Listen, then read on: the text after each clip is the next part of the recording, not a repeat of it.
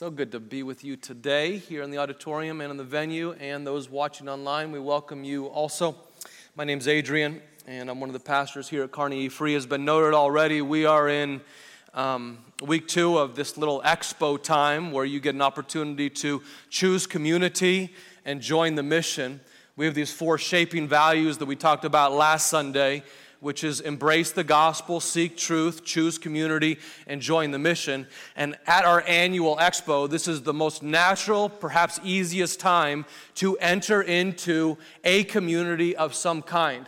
We all know that in this room, be in the venue or here in the auditorium, there's too many people around you to be in community well with all of them. It's an important piece here on Sunday morning that we get this with each other, that we're part of the church and we get to see each other's smiles on Sunday morning, but we all know that it's not enough.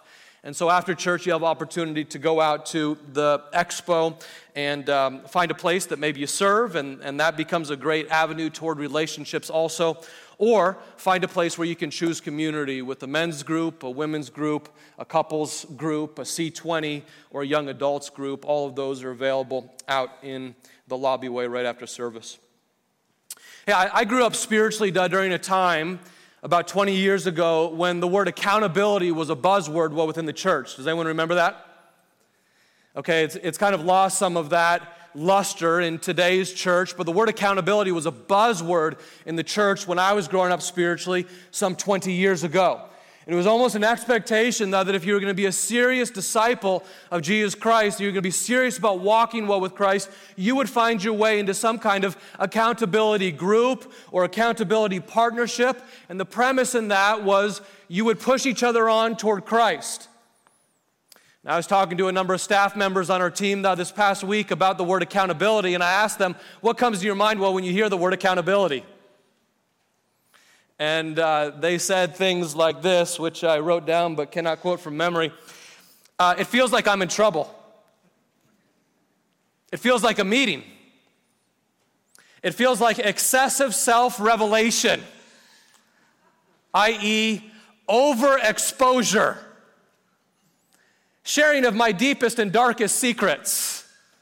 To which I then asked the follow up question Are any of you excited about being, being in an accountability relationship? And no surprise, none of them were excited about that. I tried this for quite some time. There were two or three different men that I tried accountability relationships with, but for some reason, we never felt motivated for those meetings. We would show up and then we would find other things to talk about, and then we wouldn't show up again for a couple months. They just kind of fizzled because it feels kind of demotivating, right?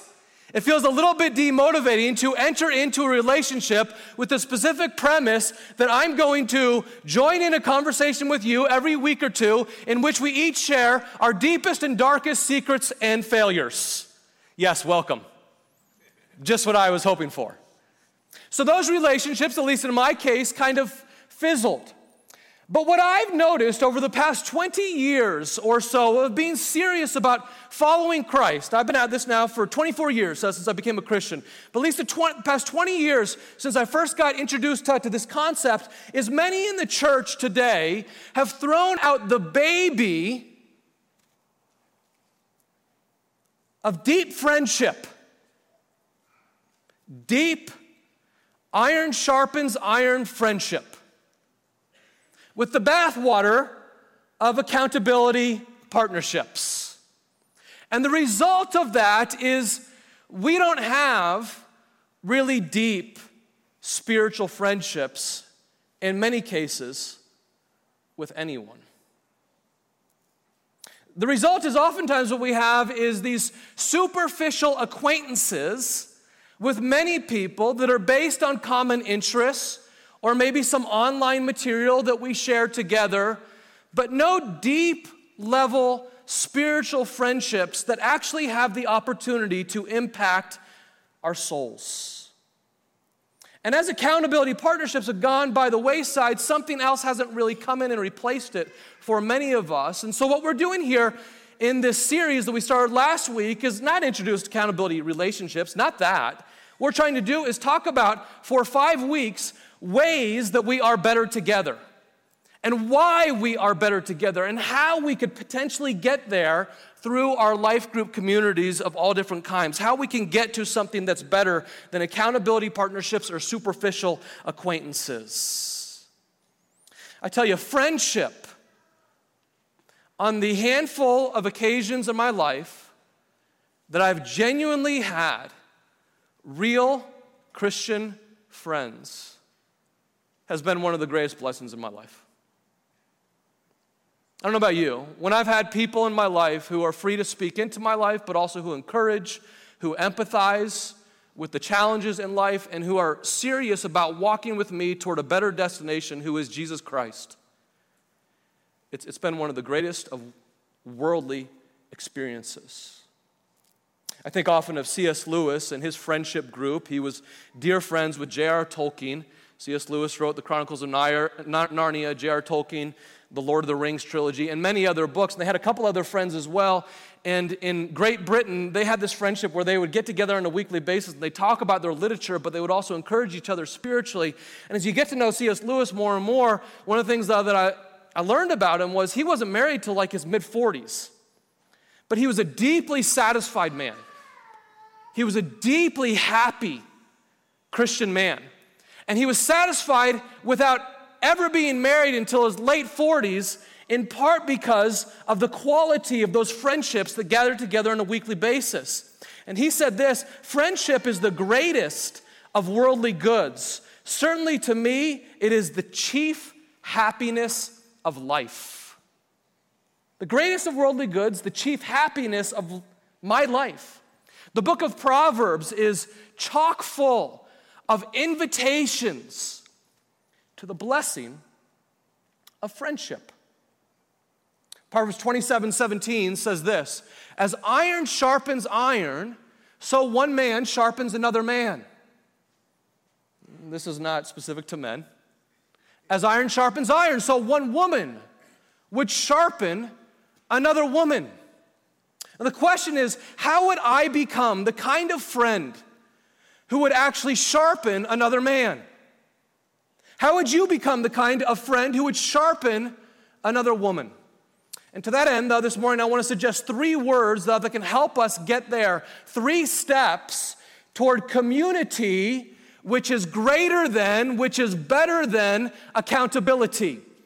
That's the title of our message, though, this morning. Three steps to community, which is greater than accountability. You see there what we did with that word three? Isn't that cool? Yeah, your pastor is a dork. Unashamed. Here's the first step practice empathy. Here's the first E practice empathy.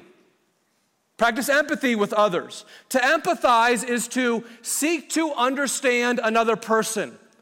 It is the decision of our will to walk a mile in someone else's shoes. It's the decision of our will to understand that there are 7 billion people on earth and every one of them is different. And so when I empathize, I choose to walk a mile in your shoes so that I could understand before I choose to pass some moral judgment on you. This is to empathize. Empathy is not a feminine characteristic, it's not a masculine characteristic, it's a human characteristic. And more important than that, it's a divine characteristic.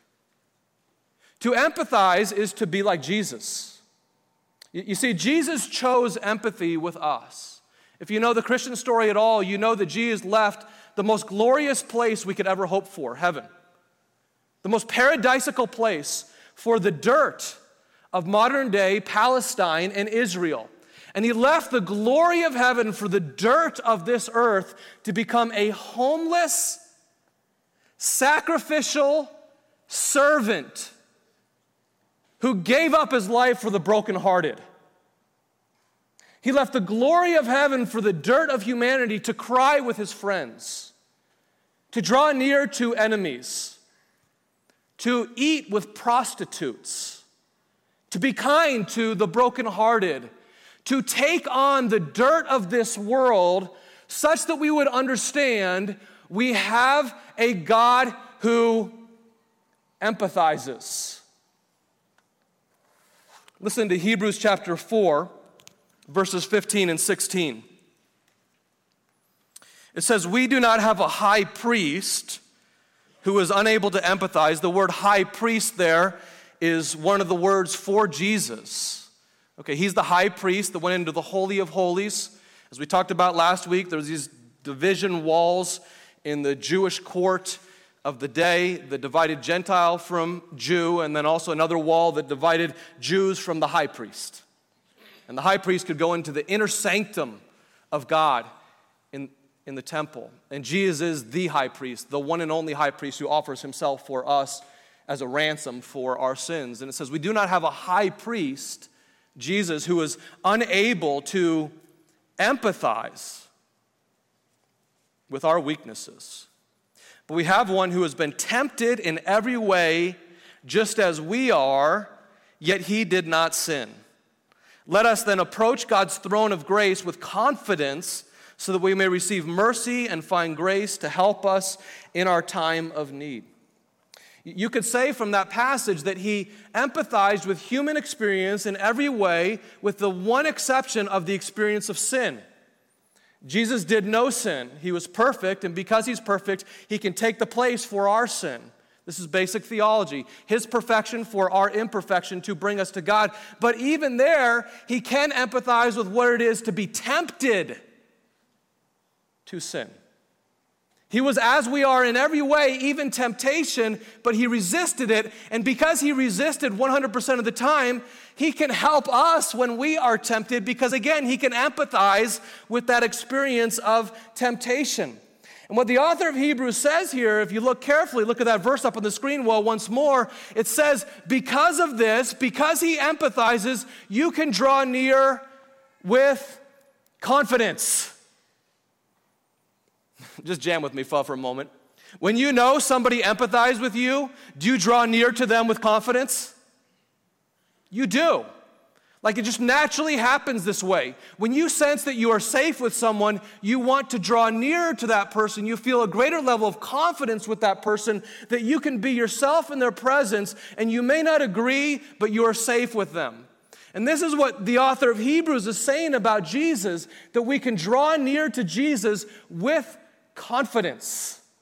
And we can pray before his throne room, his great sovereign throne room, understanding that he will give us grace and mercy in our time of need. And we have that confidence because he can empathize with your weaknesses. Amen?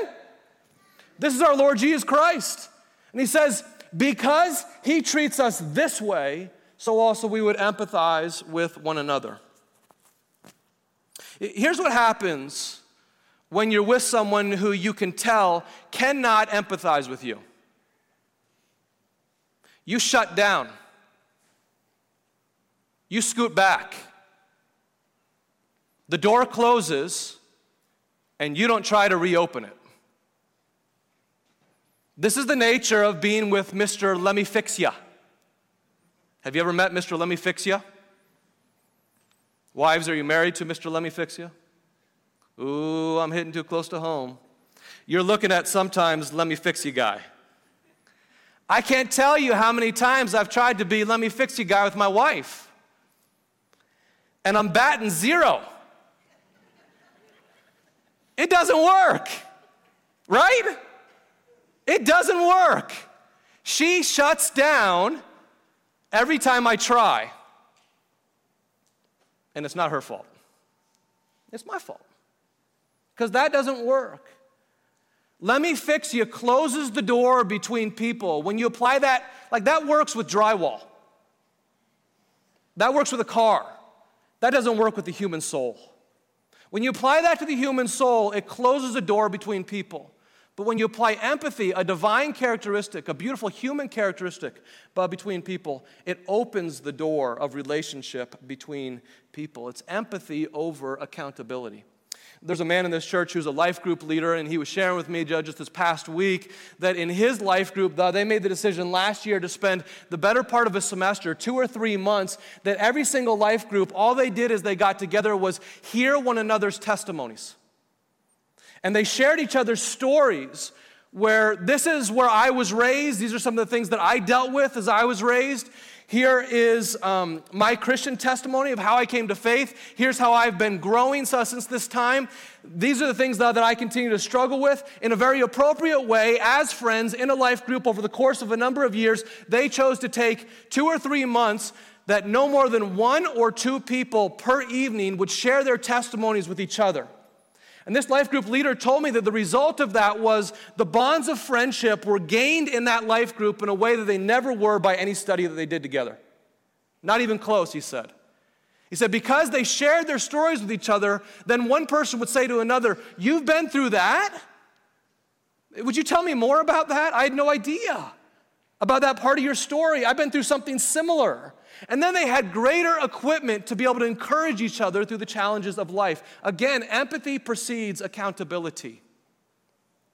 I love the way Dietrich Bonhoeffer put it. He was a Nazi resistor who gave his life for resisting the Nazi movement in Germany, and he was simultaneously a pastor. How you like that kind of pastor? Okay, he was a pastor who gave his life for the resistance of Nazi Germany. And he was also a theologian who deeply loved friendship wasn't married till later on in life himself. And he says this in his wonderful book on community called Life Together. He says, The first service that one owes to others in the fellowship consists in listening to them. Just as love to God begins with listening to his word, we love God and so we listen to his word. This is the logical train of thought. So the beginning of love for brothers and sisters is learning to, to listen to them. One of my heroes is a man by the name of Billy Graham. And I, I read whatever I can about Billy Graham. And I love listening to his old sermons. And he is a hero. And I think about how he became a confidant to all different kinds of world leaders across the world, but also here in the United States, especially here in the United States. Do you know Billy Graham was a confidant to every single American president?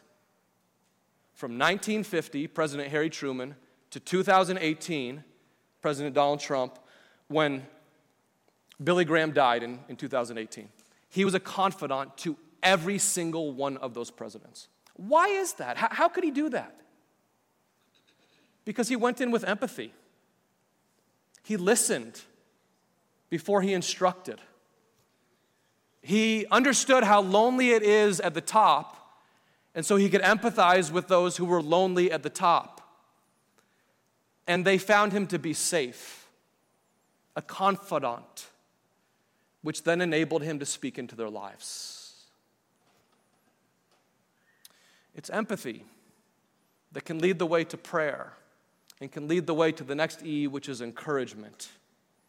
Second thing you want to do if you want to be a great friend, if you want to be iron that sharpens iron, is speak encouragement over another person's life. There are over 60 different times in the Bible where we are told to encourage one another or we are told that God chooses to encourage us. It's not a secondary thing in the scriptures. Many of us speak encouragement about someone to someone else. Don't do that. Just go directly to the person and speak encouragement to them. God commands us to do that. Let me give you just a sample of three different times. This is three out of 60 that we could choose where the scriptures tell us to encourage. 1 Thessalonians 5:14 says, "Warn those who are idle and disruptive, encourage the disheartened." You know someone who's, dis- who's disheartened right now? Go out of your way to encourage them. Help the weak. Be patient with everyone.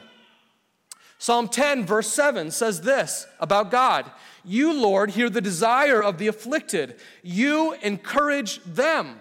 God Himself is an encourager toward the afflicted, and you listen to their cry. This is the character of God.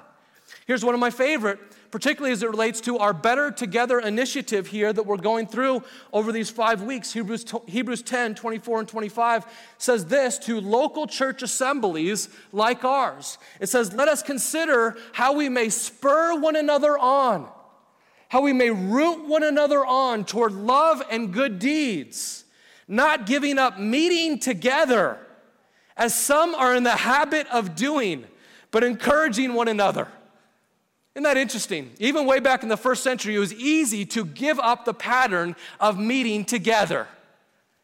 And so it is today. It's easy to get out of the habit of meeting together. It's easy to get out of the habit of the need of being an encourager that enters into relationship with a few others where we know and we are known.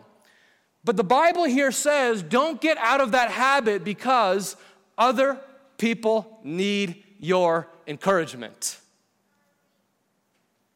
This is why we meet in life groups of all different kinds to spur one another on toward love and good deeds, to stay in the habit, to keep good habits in community, and to encourage one another. God says this some 60 times in the scriptures because God knows that people are famished today for lack of encouragement. There are people that you know right now. There are people that I know right now who are like raisins on the vine, shriveling away because they haven't gotten the water of encouragement. Encouragement literally means, encourage literally means to strengthen. That's what the word means, to strengthen. To encourage is to give strength to another.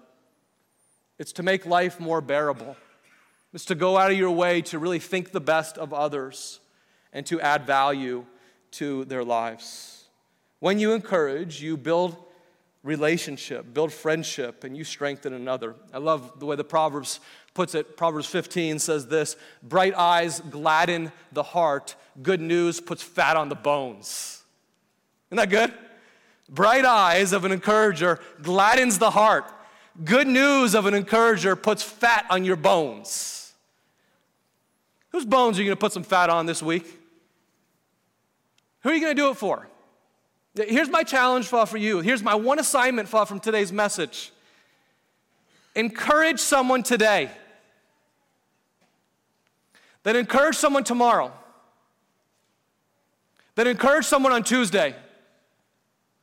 Then encourage someone else on Wednesday. And encourage someone every single day this week, all the way to next Sunday. Put some fat on someone's bones. You ask, how do I do that? I wasn't really taught how to encourage Adrian. That wasn't really a thing in my family. That's okay. It wasn't a thing in lots of our families. Here are a few ways that you can encourage, simple ways that all of us can encourage. You can tell someone what is true about God for them. You can speak scripture into someone's life. You cannot go wrong with that. Tell someone what's true about God for them. Tell someone what's true about God's character for them that God is for you, God is with you, God won't quit on you. Jesus intercedes for you. I am interceding for you too. You can tell someone that I am here for you and you can mean it. That is encouraging. And finally, you can encourage someone else by going out of your way to speak truth over someone else about their character, about their skills, about their talents, telling someone something that you notice that is good about them, that's true about them. Now, the reason that's so important to do for people is because when we get discouraged, it's hard for us to imagine we have any value. When we're perpetually discouraged or despondent, it's hard for us to imagine we bring much good to others. And so others need to intentionally strengthen us by speaking what is true and good into our lives when we are discouraged. I'll never forget a time about nine years ago, my wife was in a very, very difficult job. And um, she had just gone back to work. It was the fall nine years ago, whenever that was. I'm not a math major. Um, 2011, it would have been. okay, I did it. Um, I see some business profs in this room. Maybe I can join in. All right, 2011, um, she, was, she was in this, this new job, uh, inner city school. Very, very tough inner city school. And she was getting really discouraged.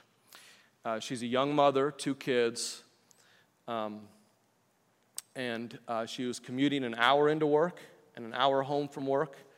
And she signed up for 24 hours, and it was one of those 40 hour, 24 hour jobs you know, the, the paperwork was just piling on. And as a young mother, it was just too much. And she was getting very, very discouraged. And I remember seeing her countenance becoming kind of despondent. And then one Friday evening, I asked her, How did work go this week? Tell me what's going on. Is it getting any better? And she said, It was really good. I said, well, why? Why was it good? What, what changed this week? And she said, I really think I can do this job. I said, Wonderful. T- tell me what changed, honey. And she's a speech therapist. She's a really good speech therapist. And uh, she said, One of the teachers told me that Johnny is really improving with his stutter in class. And he's really improving with his articulation. And he's, um, he's so grateful for you as a speech teacher. And, and she said, and then another teacher told me that Monique really likes me. And she loves her speech teacher. She likes to have those sessions where she's taken out of class, and Monique loves her speech teacher. Well, of course, Monique loves Susie. If you know Susie, you'd love Susie too. But it was like, bam! She got two words of encouragement in one week, and she was off. And she did it well for the rest of the year before they closed that school down because of lack of performance. That's the kind of school that she was. She was in a sinking ship. But the encouragement that she got is what kept her going. Encouragement is not false praise, it's not flattery, it's speaking what is true over someone. What's true about God for that person. What's true about that person for that person. If you want to be iron that sharpens iron, sharpen another man, sharpen another woman. You will be sharpened as you encourage. We empathize, we encourage, and then the third E is this we exhort. You offer exhortation. This is the most difficult one to do. You offer exhortation. Exhortation means to speak into, to give feedback, to challenge, in some cases, to provide accountability. And this is the one that we want to do away with because of what I started with in this morning's message, but we can't do away with it because all of us have blind spots and we need others to challenge us that we would move more and more toward Christ. We always need a couple other people in our lives that would help us see how we are missing the mark such that we would grow more into the likeness of Christ. The Proverbs, well, once again says, says this wounds of a friend can be trusted, but it's an enemy who multiplies flattery. It's an enemy who multiplies kisses. It's the wounds of a good friend that can be trusted. So, like, there's a time to listen, but there's also a time to reprove.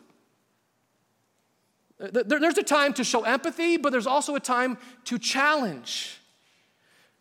There's a time to sit back and then to encourage, but there's another time to provide moral discernment that morally my friend, my dear Christian friend, you're getting off the rails. And because I love you, I must say it. Because we're part of the same Christian family, I must say it. And there's a time for that that we all need it, every single one of us. I think of feedback or exhortation as kind of like Miracle-Gro. Generic version for us. Um, you plant your flowers, they can probably do quite well with some rain and good sunlight. But if you want them to really flower, if you want them to get big and bright, you want them to have more beautiful bulbs, then you put a couple scoops of this on them, right? At the beginning of the season, and then maybe another time. This is what feedback does for us.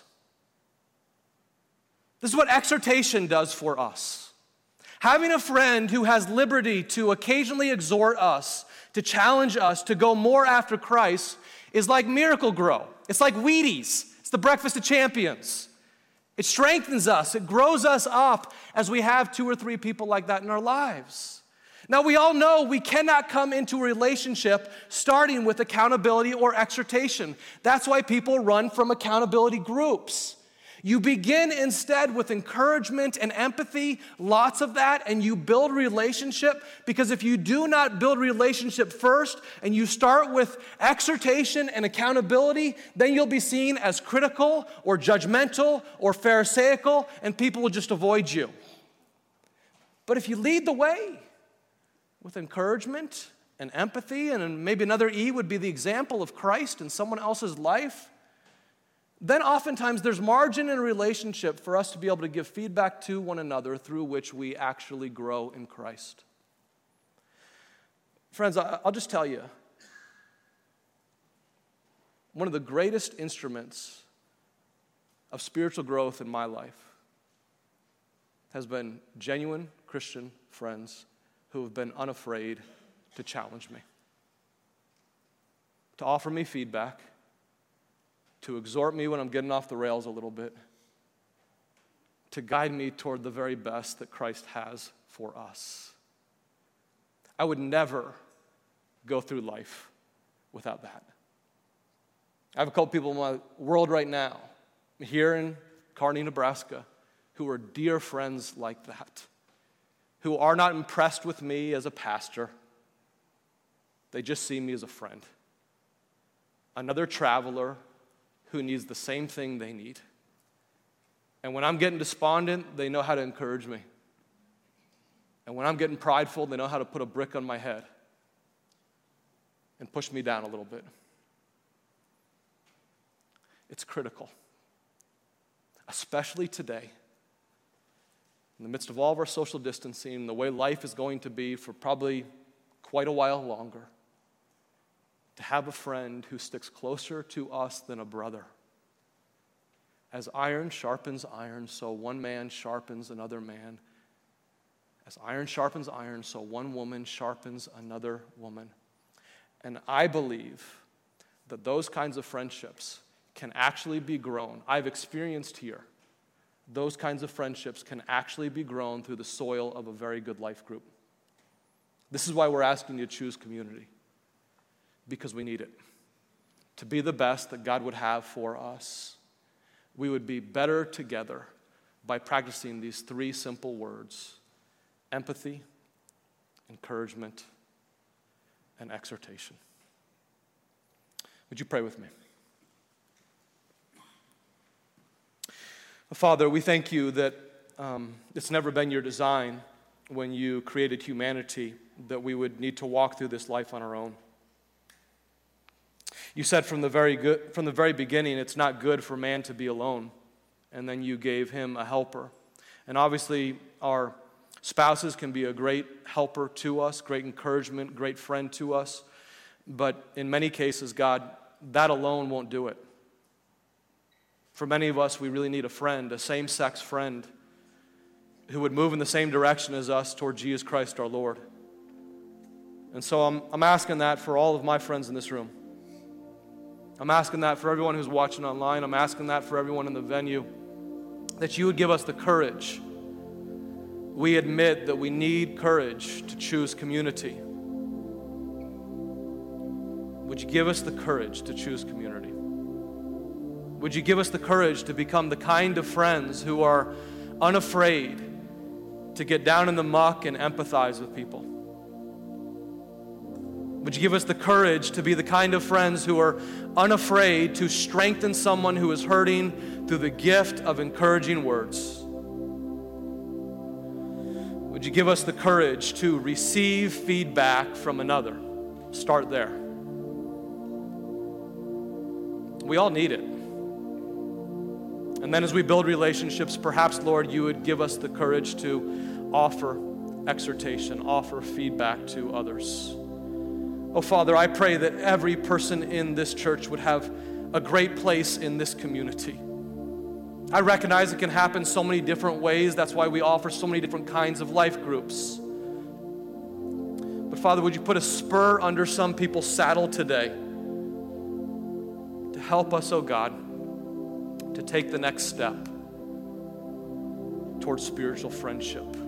I know we'll be the better for it. And so we ask, Father, for your help through the mighty name of Jesus. We will be careful to give you all glory and all credit. You are the only wise God, and we thank you. In Jesus' name.